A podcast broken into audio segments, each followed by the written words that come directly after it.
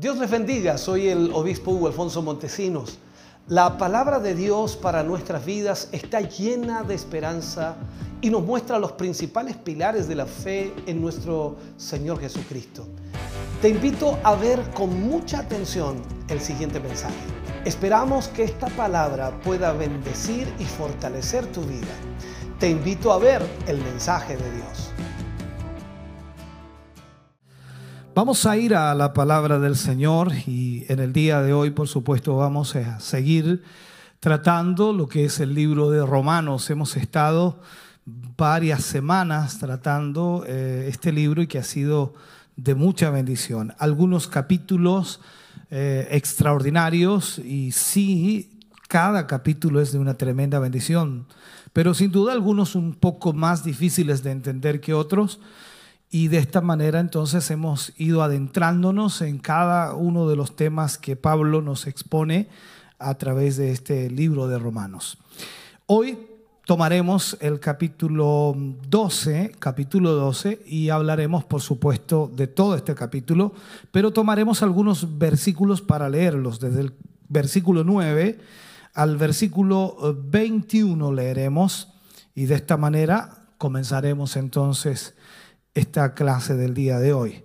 Romanos capítulo 12, versículo 9 al 21, y dice de la siguiente manera, en el nombre de nuestro Señor Jesucristo, el amor sea sin fingimiento, aborreced lo malo, seguid lo bueno, amaos los unos a los otros con amor fraternal, en cuanto a honra, prefiriéndoos los unos a los otros, en lo que requiere diligencia, no perezosos, fervientes en espíritu, sirviendo al Señor gozosos en la esperanza, sufridos en la tribulación, constantes en la oración, compartiendo para las necesidades de los santos, practicando la hospitalidad.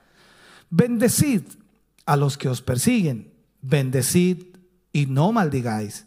Gozaos con los que se gozan, llorad con los que lloran. Unánimes entre vosotros, no altivos, sino asociándoos con los humildes. No seáis sabios en vuestra propia opinión. No paguéis a nadie mal por mal. Procurad lo bueno delante de todos los hombres. Si es posible, en cuanto dependa de vosotros, estad en paz con todos los hombres. No os venguéis vosotros mismos, amados míos, sino dejad lugar a la ira de Dios, porque escrito está, mía es la venganza, yo pagaré, dice el Señor. Así que si tu enemigo tuviere hambre, dale de comer. Si tuviere sed, dale de beber, pues haciendo esto, ascuas de fuego amontonarás sobre su cabeza. No seas vencido de lo malo, sino vence con el bien el mal. Padre, gracias damos en esta hora. Agradecemos infinitamente tu gran amor y tu gran misericordia el que nos permita, Señor, poder tener tu palabra en nuestra vida es sin duda una tremenda bendición. Yo te ruego, Señor, que en estos minutos que vamos a utilizar para predicar y ministrar a tu iglesia y a tu pueblo a través de esta palabra, yo te ruego, Señor, que nos guíes y nos dirijas y traigas sobre nosotros la capacidad de no tan solo entender, sino poder plantear, Señor, y enseñar a través de esta palabra adecuadamente a nuestros hermanos. En el nombre de Jesús pedimos esa bendición tuya para tu gloria, Señor. Amén y amén, Señor. Agradecemos a Dios. Vamos a hablar en el día de hoy, como ya lo ve en pantalla, por supuesto, el cristiano en la iglesia y frente al mundo. El cristiano en la iglesia y frente al mundo. Este será el título que tendrá, por supuesto, este, este capítulo 12 del libro de Romanos. Dentro de esto, entonces, en la mm, sección sobre la santificación, eh, recordemos un poco, se consideró el hombre interior cuando hablábamos de la santificación. Ahora, en cambio, consideramos el hombre exterior. Eh, la conducta del creyente debe ser expresada en este mundo eh, por la forma en que él comparte o comparta, por supuesto, con las personas que mantiene contacto en esta vida. Estas maneras de comportarse tienen eh, que ser reguladas por algún medio, o sea, nosotros debemos saber de alguna manera si estamos haciendo bien o estamos haciendo mal en nuestro comportamiento o en nuestra forma de relacionarnos. Entonces, es, tan fácil quizás dictar reglas de conducta, pero el em, apóstol Pablo no estaba haciendo eso aquí, simplemente estaba enfocando la manera en que nosotros deberíamos ver cómo estamos actuando. Cuando nosotros vemos eh, la escritura y de acuerdo a lo que hemos visto ya en el libro de Romanos, eh, Dios nos liberó de la ley de Moisés, pero no lo hizo para colocarnos bajo otro sistema legal. Ya hay muchos creyentes en nuestros días que tratan de imponerse a sí mismo reglas de conducta y colocan mucho más énfasis en restricciones, en prohibiciones y en no hacer aquello o no hacer esto otro, que en lo que sí se puede hacer. O sea, me refiero a que colocan tantas restricciones o prohibiciones que dejan de lado lo que realmente debe hacerse. Con frecuencia, estas restricciones que intentan someter de alguna forma a esa vieja naturaleza, ¿no? Porque a través de esas restricciones podríamos controlar esa vieja naturaleza. Pero dejan de lado el elemento controlador por excelencia, que es el Espíritu Santo. O sea, debemos entender que nosotros como creyentes vamos a ser controlados por el Espíritu Santo, guiados por el Espíritu Santo, y eso es lo que necesitamos. Recordemos las palabras de Jesús. El Espíritu os guiará a toda verdad y a toda justicia. Por lo tanto, si somos controlados por el Espíritu de Dios, Él nos va a guiar a la verdad de Dios. El apóstol Pablo señaló en este pasaje grandes principios en realidad que sirven de guía al creyente en toda su vida cristiana. Lo primero que podríamos marcar al iniciar esta temática es la relación con Dios. ¿Cómo estará nuestra relación con Dios? Ahora, sería difícil distinguir entre santificación y consagración en el Antiguo Testamento, eh, recordemos algo, eh, vemos que las cosas y las personas santas se consagraban al servicio de Dios según los diversos actos y ritos que existían, sin que por ello se dejara de apuntar el sentido de la santidad interior. Ahora, en el Nuevo Testamento, la relación entre la santificación y la consagración viene a ser muy íntima, pero la obra de Cristo y las operaciones del Espíritu Santo en nosotros introducen condiciones y factores que nos permiten de alguna forma distinguir matices entre los dos conceptos. O sea, nos ayudan a ver las pequeñas diferencias o las cosas que cada uno de ellos hacen, en este caso cuando me refiero a la santificación y la consagración. Veamos algo importante. ¿Qué es la santificación? Ahí viene, por supuesto, de la palabra agiasmos. Esa es la palabra, agiasmos, con H, agiasmos. Se entiende la separación del creyente para Dios en virtud, por supuesto, de estar en Cristo.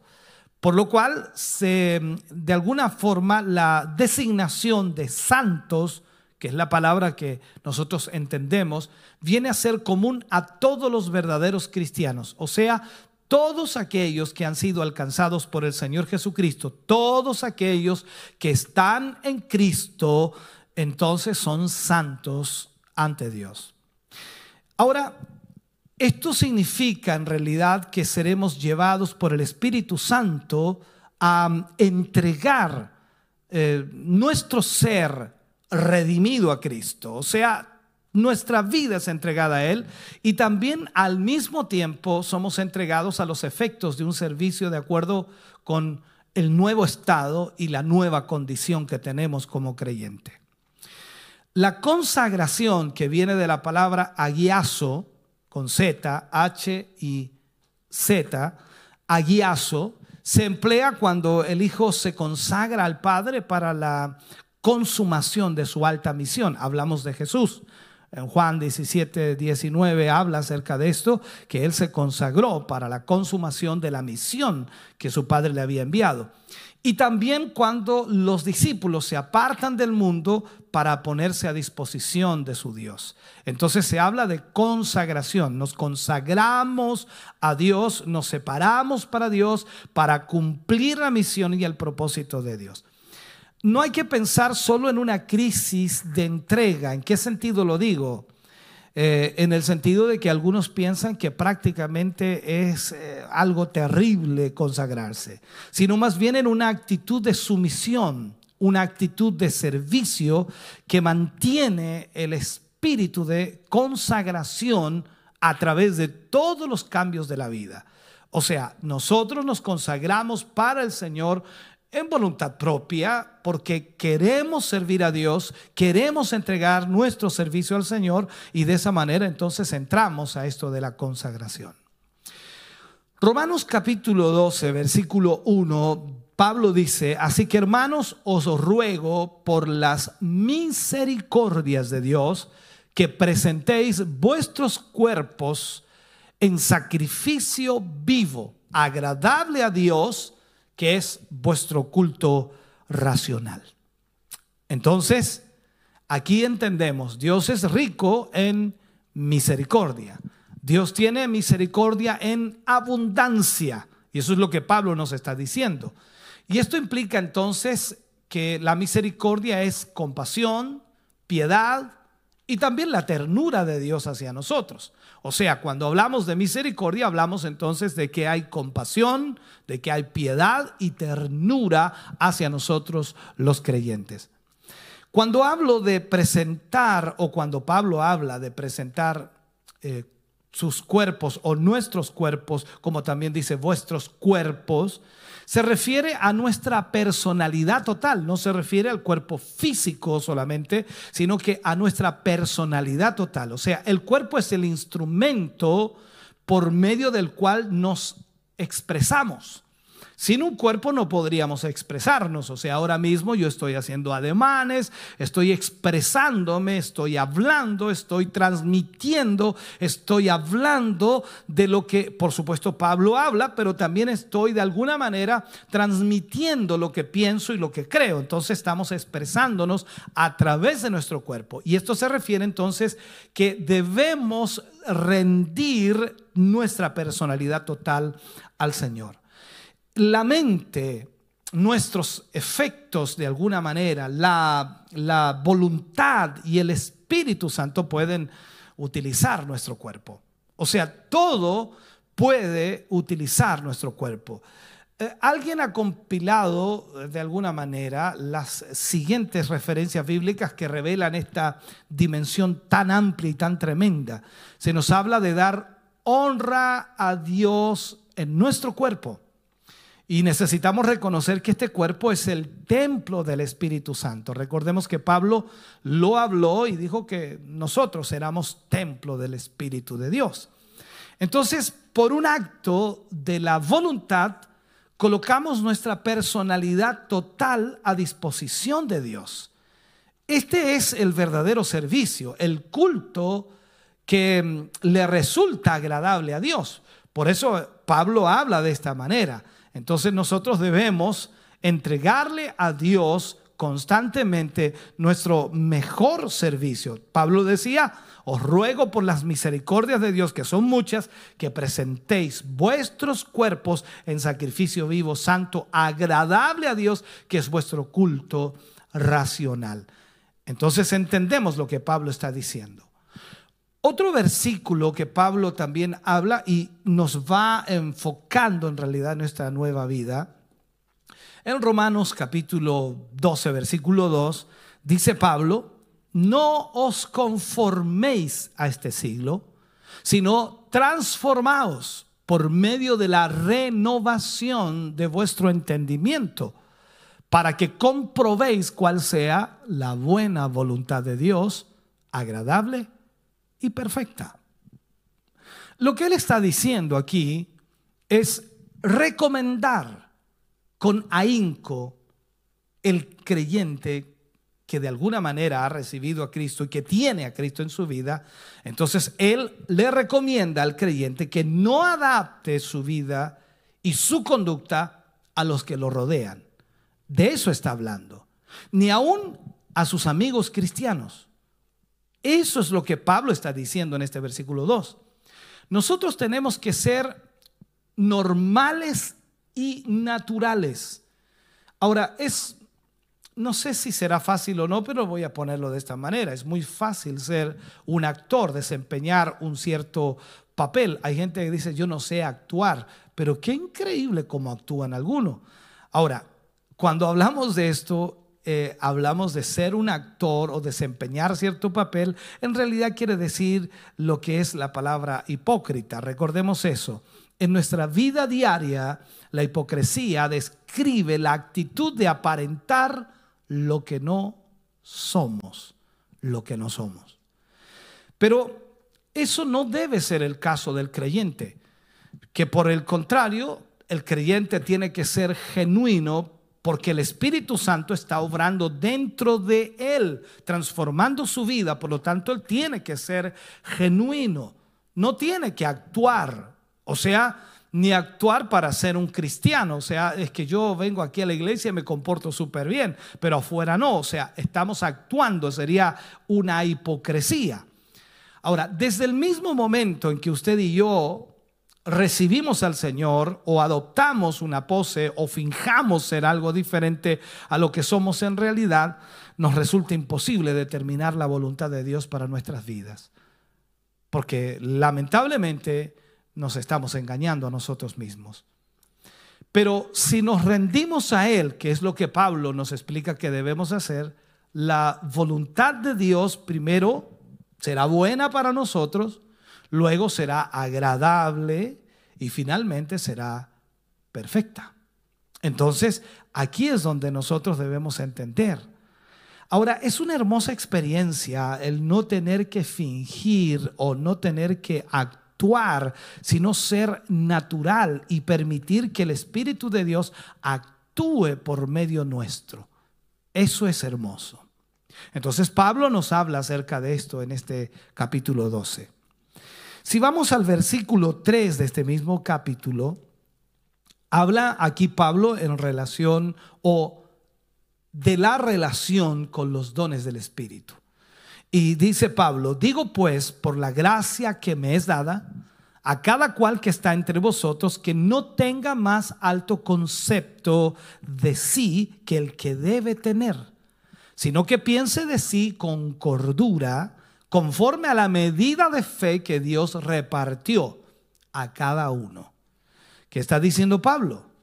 Que hay un gran número de creyentes que son ambiciosos que siempre quieren ocupar una posición importante, porque tienen un concepto de sí mismos mucho más alto que los demás, o sea, un concepto más alto del que debieran tener. Lo que necesitan hacer es precisamente lo que sugirió Pablo en este pasaje. Debemos pensar con cordura, con moderación Siempre existe el peligro de que el creyente sobreestime su capacidad, sobreestime su carácter y sus dones. Piense que es más de lo que es realmente. Ahora, tenemos que tener una evaluación correcta de nosotros mismos. Y en esto necesitamos reconocer nuestras limitaciones y ponernos a disposición de Dios tal como somos tal como somos. La verdadera santificación consiste, hermano querido, en estar en el lugar donde Dios quiere que uno esté. Y eso es también importante reconocerlo. Por eso es muy, muy, muy importante que nosotros entendamos lo que Pablo aquí nos está diciendo. En el versículo 4 y 5, Pablo sigue hablando y dice, porque de la manera que en un cuerpo tenemos muchos miembros, pero no todos los miembros tienen la misma función, así nosotros, siendo muchos, somos un cuerpo en Cristo y todos miembros los unos de los otros. Esta es la primera vez que Pablo introdujo el gran tema de la iglesia como el cuerpo de Cristo. Eh, este fue el tema principal de las cartas de Pablo que escribió, por ejemplo, a los Efesios y también a los Colosenses y también, por supuesto, a los Corintios. No podemos dejarlo de lado eso. Y es que la iglesia como cuerpo de Cristo debe funcionar como un cuerpo como un organismo vivo, es decir, los creyentes que forman parte de ese cuerpo no tienen los mismos dones o las mismas capacidades, o sea, es imposible que nosotros tengamos los mismos dones o las mismas capacidades. Cada persona en especial es única, irrepetible, porque Dios ha creado en ella un gran potencial. Alguien decía por allí, y yo solamente repito lo que alguien decía, y creo que tiene la razón cuando leemos estos versículos. Cuando Dios me hizo a mí, Él lo dijo, no yo, yo estoy repitiendo las palabras de Él, cuando Dios me hizo a mí, Dios rompió el molde. O sea, no sacó ningún otro yo más. Y esta es una realidad también porque la palabra lo muestra de esa manera. Somos irrepetibles porque Dios ha creado a cada uno de nosotros con un diferente potencial. Cada persona es especial para Dios. Luego Pablo en el versículo 6 dice, de manera que teniendo diferentes dones según la gracia que nos es dada, si el de profecía, úsese conforme a la medida de fe. Aquí tenemos los dones carismáticos de alguna forma, y la palabra griega para dones, que es carismata o carismata, sí, así es, tiene la misma raíz que la palabra gracia. O sea, se puede traducir como gracia o don gratuito. No es algo que usted tiene y es suyo propio, sino que es algo que usted tiene, pero que fue dado por Dios gratuitamente. Estos fueron dados por el Espíritu de Dios a los creyentes. Entonces Él dio a la iglesia personas que tienen diferentes dones, diferentes dones. En Efesios capítulo 4, versículo 11, el apóstol Pablo mencionó que Cristo constituyó a unos apóstoles, a otros profetas, a otros evangelistas, a otros pastores y maestros. Entonces cuando Dios salva a una persona, le coloca en el cuerpo de los creyentes o en el cuerpo de Cristo, para que lo entienda así. Y usted debe funcionar como miembro de ese cuerpo. Usted no es individual, usted es parte del cuerpo de Cristo. No funciona como una máquina, sino como el miembro de un cuerpo, de un organismo vivo. Cuando el don es ejercitado, es entonces confirmado por el Espíritu Santo de Dios para que usted pueda de esa manera saber que ese don es de Dios. Creemos, creemos que cada creyente tiene que poner a prueba su don. Cada creyente tiene que averiguar, en otras palabras, si tiene el don o tiene un don para de esa manera entonces ponerlo a prueba. Si usted sabe que tiene un don y piensa que lo está usando, debe probarlo. Tiene que analizar también su efectividad. Alguien me decía un día, pastor, ¿cómo sé yo que tengo un don? Bueno, si usted anhela algún don de Dios, no es malo que usted lo anhele. Incluso Pablo aconseja que anhelemos los, los mejores dones o los dones mejores. Entonces, no significa que esté mal. Ahora debe probar si ese don está allí o no, si hay efectividad de ese don. Creo que eso es lo que tiene que hacer. En Romanos capítulos 12, eh, versículo 7, Pablo dice, si de servicio, en servir, o el que enseña, en la enseñanza. O sea, dice aquí, o si de servicio, en servir. Es un acto. O sea, de servicio creemos que se refiere a un tipo de ministerio múltiple con aplicaciones prácticas. Eso es lo que está diciendo aquí Pablo. Hay numerosas formas de servicio en el cuerpo de, creyentes y abarcadas también, por supuesto, por este don. Se refiere en realidad a cualquier tipo de trabajo de ayuda o servicio a los demás. Por ejemplo, en el contexto de la reunión de los creyentes en la iglesia, él puede servir a los demás. Hay algunas personas que no tienen el don para hablar públicamente, o delante de personas. Sin embargo, tienen un don de servicio, de servir a los demás, de preocuparse por los demás, de velar por los demás, de organizar, de ordenar, de distribuir, en fin. Hay personas que tienen dones especiales como el, el de poder preparar una buena comida, organizar una buena actividad social o también en el contexto de actividades especiales de la iglesia. Ese es un don de servicio el poder reunirse los creyentes en encuentros que promueven la camaradería, ¿no? el, compañerismo, la coinonía, la armonía, la comunión, puede ayudar mucho en las relaciones de todos los miembros de esa iglesia. Y es algo de mucho valor. Algunos piensan que eso no tiene valor. Tiene mucho valor porque Pablo lo menciona, que es un don de servicio. No todos tienen ese don de servicio. Eso es fácil verlo, ¿no? Alguien pregunta al pastor, el líder, hermano, necesitamos hermanos para trabajar tal día. Y uno sabe que algunos hermanos no tienen que trabajar ese día, están libres pero no se anotan o no van o no apoyan, entonces dice, bueno, no tiene el espíritu de servicio, no tiene el don de servicio. No vamos a castigar al hermano porque no tiene el don de servicio. No lo vamos a multar ni lo vamos a poner con una X porque no tiene el don de servicio. Quizás es otro el don que él tiene. Entonces debemos también entender que la iglesia del Señor tiene muchos miembros y cada miembro tiene quizás un don diferente. Ahora, se necesitan personas con un don especial para hacerse cargo de ciertas actividades. Y esos son los dones de que está hablando aquí Pablo.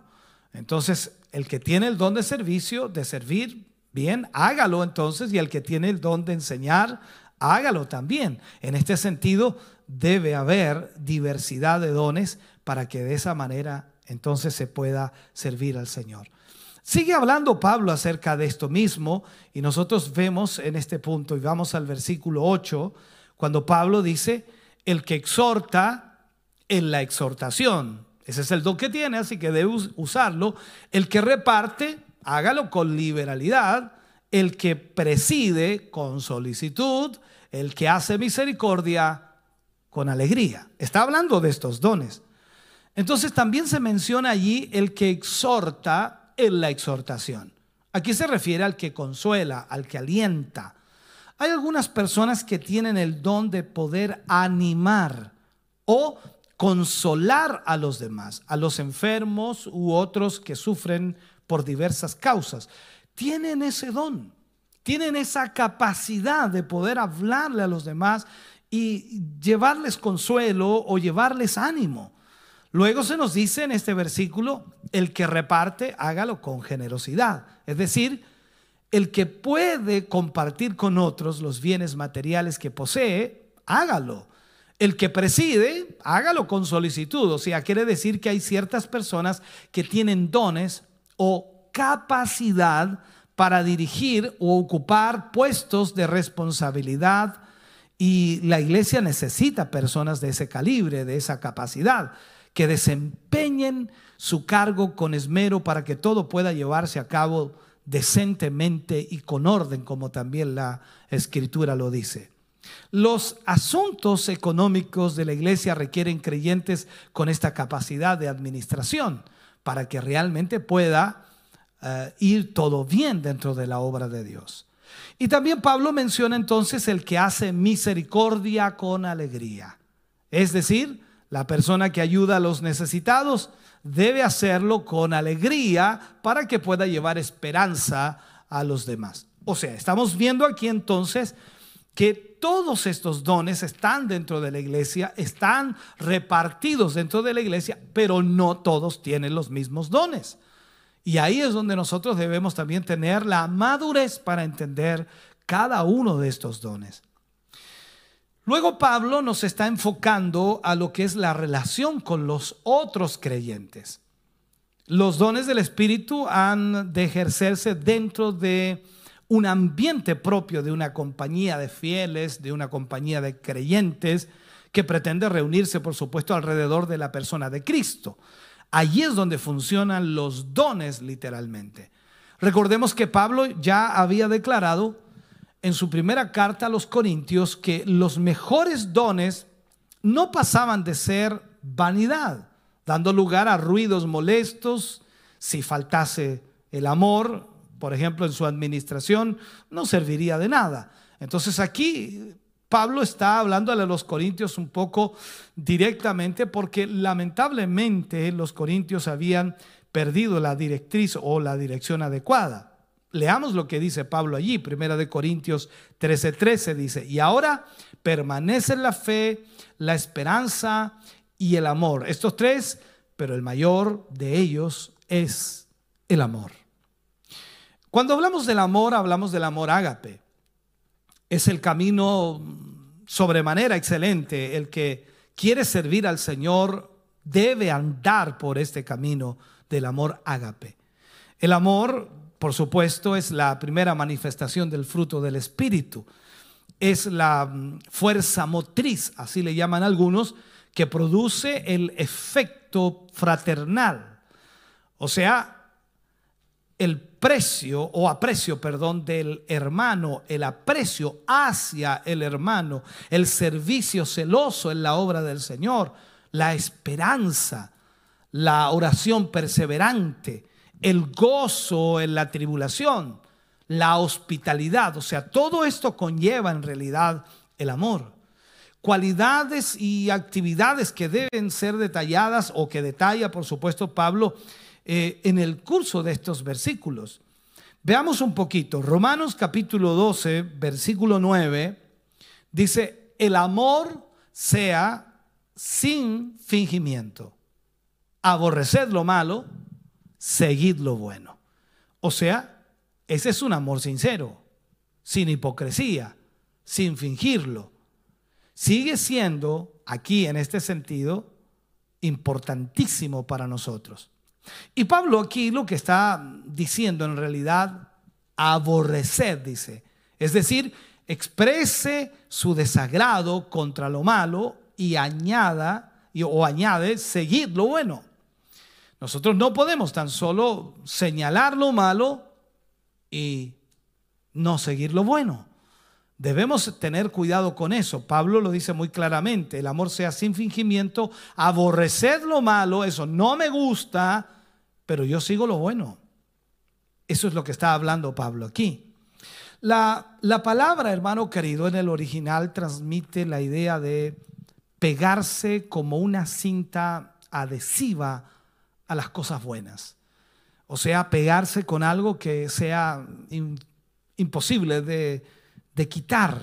Esto es como decir, bueno, no sé qué tipo de pegamento, la gotita, dice, por ahí había un, un, un spot o, una publicidad, decía lo que la gotita pega, nada, nada lo despega. Ahí se acordaron, ¿no? Claro que sí. Entonces, esto es como pegarse a las cosas buenas como un adhesivo imposible de, quitar. Entonces, el creyente debiera apartarse de actitudes o o de prácticas dudosas o cuestionables. Esta actitud, hermano querido, requiere valor, requiere también personalidad firme. El problema es que muchos cristianos no entienden eso. Hay problemas en la vida cristiana. Entonces, Pablo comienza aquí a aconsejarnos y, y, en el versículo 10 y 11, Pablo dice, amaos los unos a los otros con amor fraternal. En cuanto a honra, prefiriéndoos los unos a los otros. En lo que requiere diligencia, no perezosos, fervientes en el espíritu, sirviendo al Señor. O sea, veamos esto. Dos creyentes, por, por distintos que sean en sus orígenes, pueden estar más unidos, más cercanos que dos hermanos de sangre. Pablo está diciendo que eso debe suceder, puede suceder. ¿Por qué? Porque eso es lo que Dios desea. Tenemos que pensar que estamos en una misma familia con todos los creyentes en Cristo. Son mis hermanos, son mis hermanas. Es que no son de sangre, pero sí son de sangre. ¿Por qué? Porque la misma sangre que los compró a ellos me compró a mí. Entonces ahí es cuando logramos entender que somos de la misma familia. En lo que requiere, Pablo dice después, en lo que requiere diligencia, no perezosos. O sea, no debemos flaquear en el fervor del servicio al Señor. No podemos ser así. Debemos tener siempre la buena disposición para servir al Señor. Luego dice Pablo, fervientes en espíritu. Creo que ahí no hay problema porque la iglesia es sumamente ferviente, usted supiera.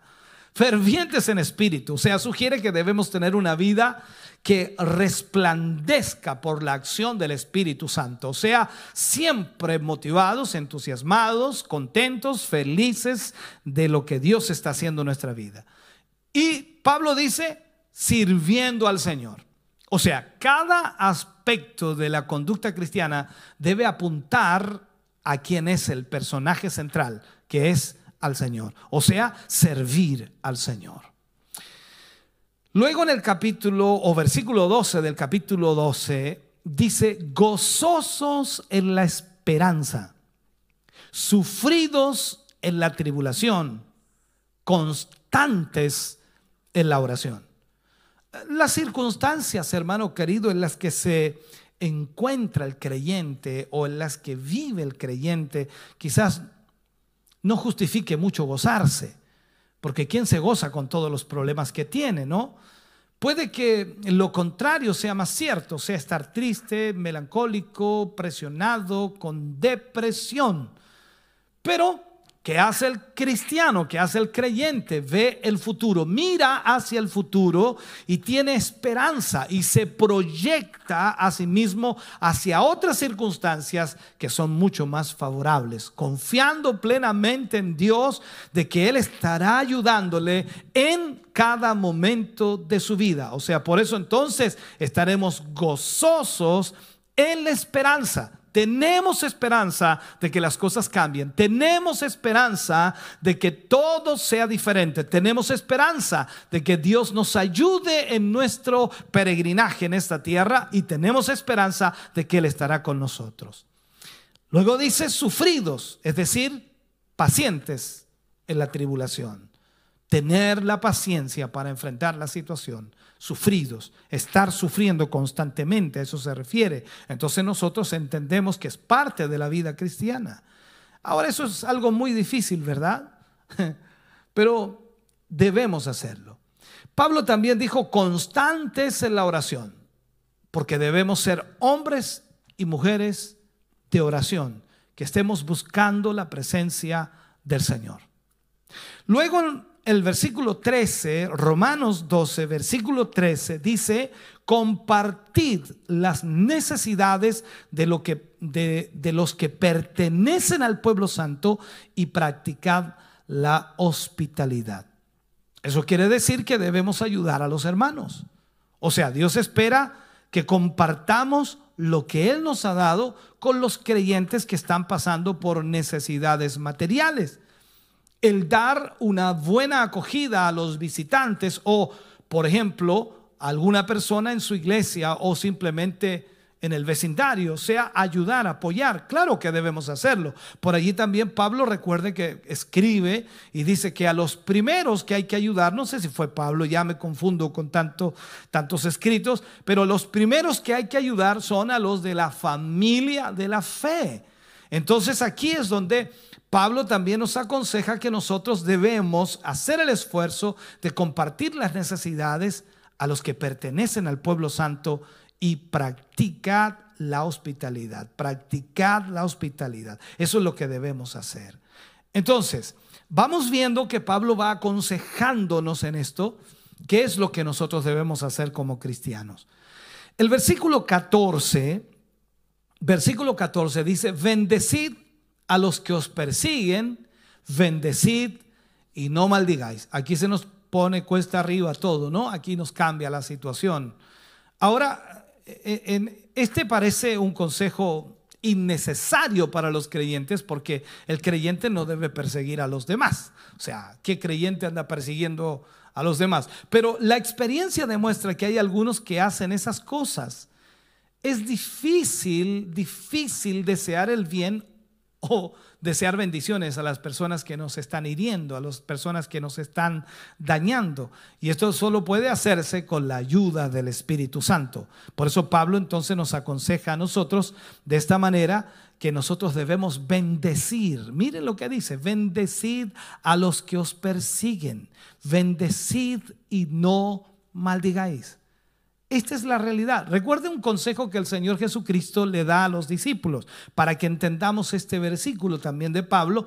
No está dentro de lo que hemos preparado, sino sencillamente viene a mi mente cuando el Señor Jesús le dice, vayan a las aldeas y pregonen, prediquen, salen a los enfermos, entren a las casas y donde os reciban, dejad vuestra bendición.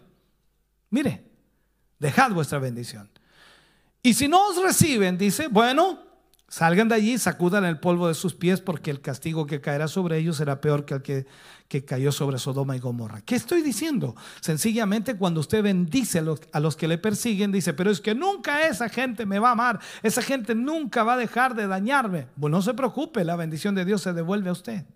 Bendígalos mucho, mucho, mucho. Mándeles muchas bendiciones. Mándeles camiones de, de bendiciones, camionadas de bendiciones y le van a devolverse, se le van a volver a usted. Buen consejo, haga lo que le digo. Bien, ahora, en este sentido, solo el Espíritu Santo puede ayudarnos en esto. Romanos capítulo 12, versículo 15 y 16, Pablo dice, gozaos con los que se gozan, llorad con los que lloran, unánimes entre vosotros, no seáis altivos, sino asociaos con los humildes, no seáis sabios en vuestra propia opinión. El, lema del mundo es ríe y reiremos contigo. Llora y llorarás solo. Ese es el refrán que se oye en el mundo.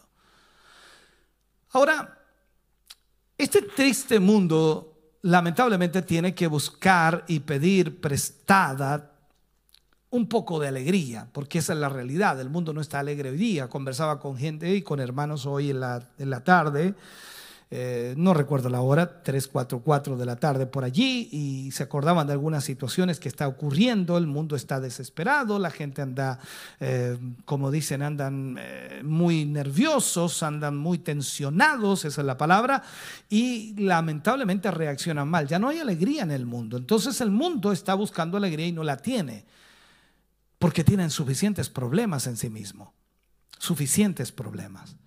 Pero eso, pero eso, hermano querido, no le concierne al Hijo de Dios. O sea, es diferente para el Hijo de Dios. El Hijo de Dios en realidad tiene gozo, tiene paz, tiene alegría, tiene regocijo. Por eso la palabra de Dios nos dice que nosotros debemos gozarnos con los que se gozan, llorar con los que lloran, unánimes entre vosotros. O sea, debemos hacerlo de esa manera. Esto es lo que necesitamos, hermano eh, querido.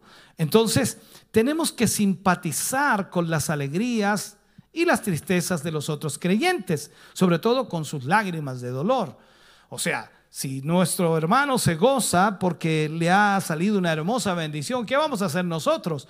Vamos a gozarnos también con él. Qué lindo, el hermano le salió su casa. Gloria a Dios, qué lindo. Hoy qué lindo, el hermano compró un auto. Qué bueno, gloria a Dios. Qué lindo, el hermano cambió el auto. Aleluya. Y ahora tiene una camioneta. ¿Y por qué le estaba tan bien a él? O sea, no, usted tiene que gozarse. ¿Por qué? Porque eso es lo que Pablo está diciendo. Gozaos con los que se gozan, llorad con los que lloran. Entonces nos está enseñando en este sentido que tenemos que simpatizar con las alegrías y también con las tristezas de los creyentes. Luego Pablo dice, unánimes entre vosotros. Ahora eso no quiere decir uniformidad ¿ya? De, de, pensamiento. No es que todos pensemos lo mismo, sino que tenemos que ser del mismo pensar y sentir en Cristo. Ya en Cristo, ¿qué es lo que Cristo quiere? ¿Qué es lo que Cristo anhela? ¿Qué es lo que Cristo desea de nosotros? En ese sentido tenemos que ser unánimes. Sabemos lo que Cristo quiere, por lo tanto todos nos enfocamos en eso. Eso es muy aparte de lo que usted pueda pensar humanamente, sino que debemos ser unánimes entre nosotros, enfocándonos siempre en lo que Cristo desea, en el sentir de Cristo. Lo otro que Pablo marca aquí es, dice que no debemos ser altivos asociándonos más bien con los humildes. Recordemos que Pablo en el libro de Filipenses, en el capítulo 2, versículo 5, dijo, haya pues en vosotros este sentir que hubo también en Cristo Jesús. Ahora, ¿cuál fue el sentir? La humildad. No seáis sabios en vuestra propia opinión. Debe haber humildad. Entonces, ¿Qué le parece a usted este mandato de Pablo o la orden de Pablo aquí? Que no seamos altivos. Hay creyentes, hermano querido, en nuestros días que piensan que están espiritualmente en un nivel tan elevado, pero en realidad no lo están. Usted y yo sabemos y oímos tantas cosas, bueno, están los apóstoles, están los serafines, los querubines. Hoy día tanta gente no se coloca tantos títulos que al final uno dice, bueno, pero estarán allá o no estarán. Eh, ¿Será realidad esto? No, bueno, la palabra de Dios nos enseña cuáles son los dones que Dios repartió a los creyentes y en esto debemos tener mucho cuidado. Déjeme cerrar este capítulo 12 que ya estamos terminándolo y es importante, por supuesto. Permítame ya darle los últimos enfoques de esto la relación con los que no son creyentes. ¿Cómo nos relacionamos nosotros con los que no son creyentes? De acuerdo a la escritura, en Romanos capítulo 12, versículo 17, dice, no paguéis a nadie mal por mal. Procurad hacer lo bueno delante de todos los hombres. Procurad hacer lo bueno delante de todos los hombres. O sea, no hay nada que pueda perjudicar más la causa de Cristo que el mundo. En el día de hoy, que un creyente sea deshonesto es terrible.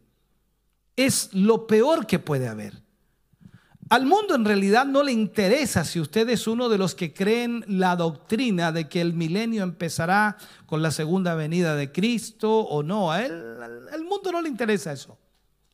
El mundo ni siquiera piensa en eso, pero la gente sí quiere saber si usted es una persona fiable, si es de confianza, si cumple lo que promete, que mantiene su palabra, que paga sus deudas.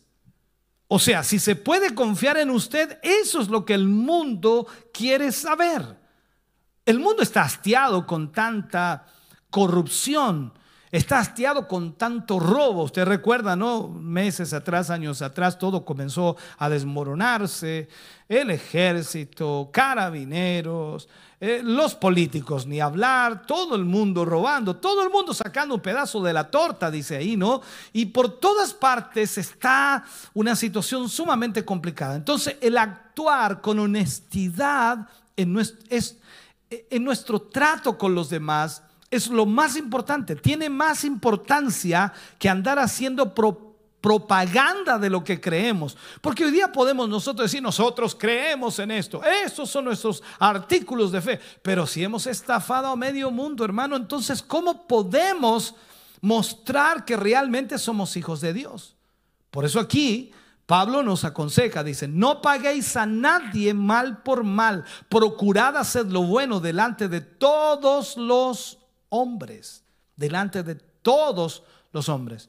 Hace un tiempo atrás prediqué un mensaje acerca del libro de Daniel cuando habla acerca de los muchachos, o sea, de Daniel, Sadrán, Mesaya, Abednego, que eran y que llegaron a ser diez veces mejores que los otros. Diez veces mejores. O sea, nos aplica entonces de que nosotros como creyentes, como hijos de Dios, debemos ser diez veces mejores que los demás. No iguales, mejores que los demás. Ahora, veamos lo que Pablo dice en el versículo 18. Dice, Romanos, versículo 18, dice, si es posible en cuanto dependa de vosotros, estad en paz con todos los hombres. Estad en paz con todos los hombres. ¿Le gusta pelear a usted? No, usted debe estar en paz. Me, gusta leer esto, hermano querido, porque hay ciertas personas con las cuales es prácticamente imposible convivir es difícil. Ellas mismas no se permiten y no permiten a uno vivir en paz con ellas. Y tenemos que hacer todo lo que podamos y permitir que Dios, hermano querido, que conoce nuestras limitaciones, continúe su obra en aquellos aspectos de, las relaciones humanas que nosotros no podemos controlar. Hay cosas que no podemos controlar, pero debemos pedirle a Dios que nos ayude para que nosotros podamos tener paz con todas las personas. No estoy hablando de que las personas no vayan a decir algo malo de usted, no, estoy hablando de que usted tenga paz con todas las personas. Que usted no tenga dramas con nadie, que no tenga problemas con nadie. Y eso solo el Espíritu Santo lo puede hacer. Luego Pablo en el versículo 19 y 20 dice, no os venguéis vosotros mismos, amados míos. Wow. No os venguéis vosotros mismos, amados míos, sino dejad lugar a la ira de Dios, porque escrito está, mía es la venganza, yo pagaré, dice el Señor. Así que si tu enemigo tuviere hambre, Dale un combo. No dice aquí, dale de comer. Si tuvieres sed, lánzale el vaso. No, dice, dale de beber. Pues haciendo esto, ascuas de fuego amontonarás sobre tu cabeza. O sea, aquí es el consejo de Pablo. Cuando, cuando alguien nos golpea en una mejilla, ay, es muy difícil ponerle la otra, ¿no? Qué difícil es eso.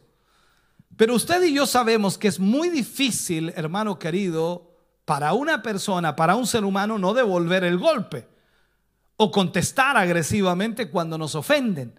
Y sobre todo hoy que la gente anda como presionada, desesperada, muy complicada, pero en el instante en que usted y yo tomamos el asunto en nuestras propias manos y respondemos a nuestra manera y tratamos de solucionarlo nosotros mismos, en especial cuando alguien nos ha perjudicado y nosotros con, como, como respuesta a eso reaccionamos duramente, estamos intentando apartar el problema del control de Dios. O sea, estamos tratando de arreglar nosotros el problema y no le dejamos a Dios hacerlo. Entonces no estamos ya viviendo por fe.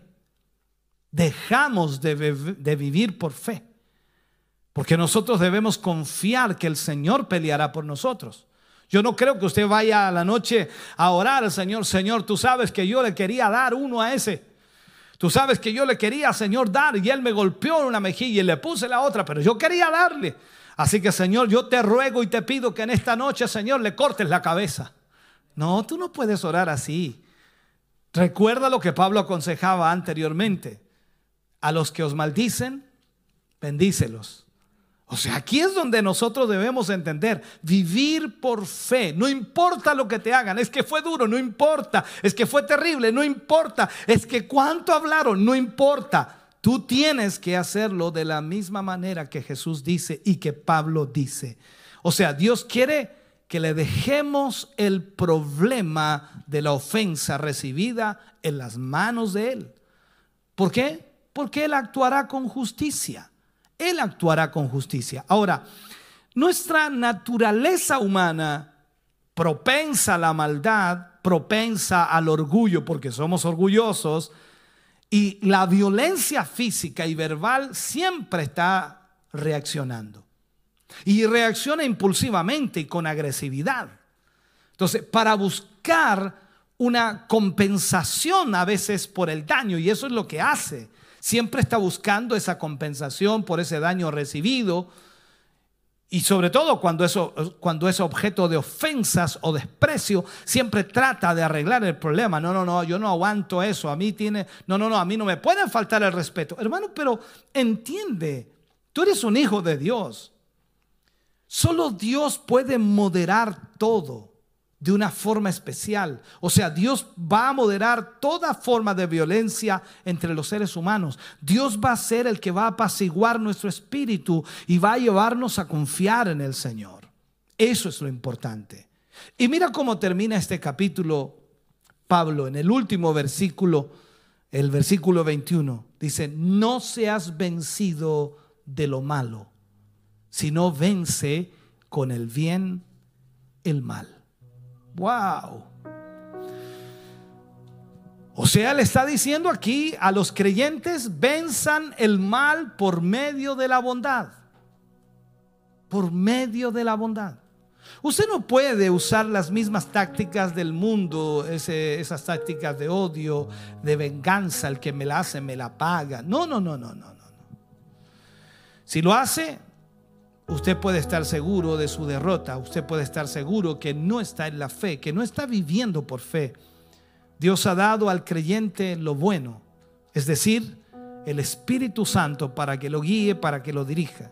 El creyente tiene que vivir controlado por el Espíritu de Dios y siempre actuar de la forma correcta. No seas vencido de lo malo, sino vence con el bien el mal. Por eso, aquí Pablo en este capítulo 12 aconseja al cristiano en la iglesia y también frente al mundo. Y Dios nos ha hablado a cada uno de nosotros en esta hora. Y yo espero que Dios haya bendecido su vida a través de esta palabra. Le invito a orar. Padre, en el nombre de Jesús vamos ante su presencia dando infinitas gracias, Señor, por su gran amor y misericordia. Dando infinitas gracias, Señor, porque usted nos ha guardado y nos ha protegido hasta este día. Su palabra, Señor, viene a remecer nuestra vida. Su palabra viene, Señor, a golpear nuestra vida, a enseñarnos lo importante, Señor, que es ponernos en sus manos. Si hoy estamos en Cristo, entonces es Jesús quien predomina sobre nuestra vida. Todos nuestros anhelos y deseos deben ser controlados por el Espíritu de Dios. Señor, yo te ruego en esta hora y en este momento que tu presencia pueda fluir sobre cada vida, Señor, que ha oído esta palabra. Gracias por hablarnos, gracias por ministrarnos, gracias por enseñarnos. En el nombre de Jesús te agradecemos hoy por esta palabra. Amén y amén, Señor. Estamos contentos de que hayas visto y escuchado este mensaje. Creo con todo mi corazón que Dios le ha bendecido. Quiero invitarles a suscribirse a mis redes sociales, donde tenemos contenido que le ayudará a alimentar su vida espiritual.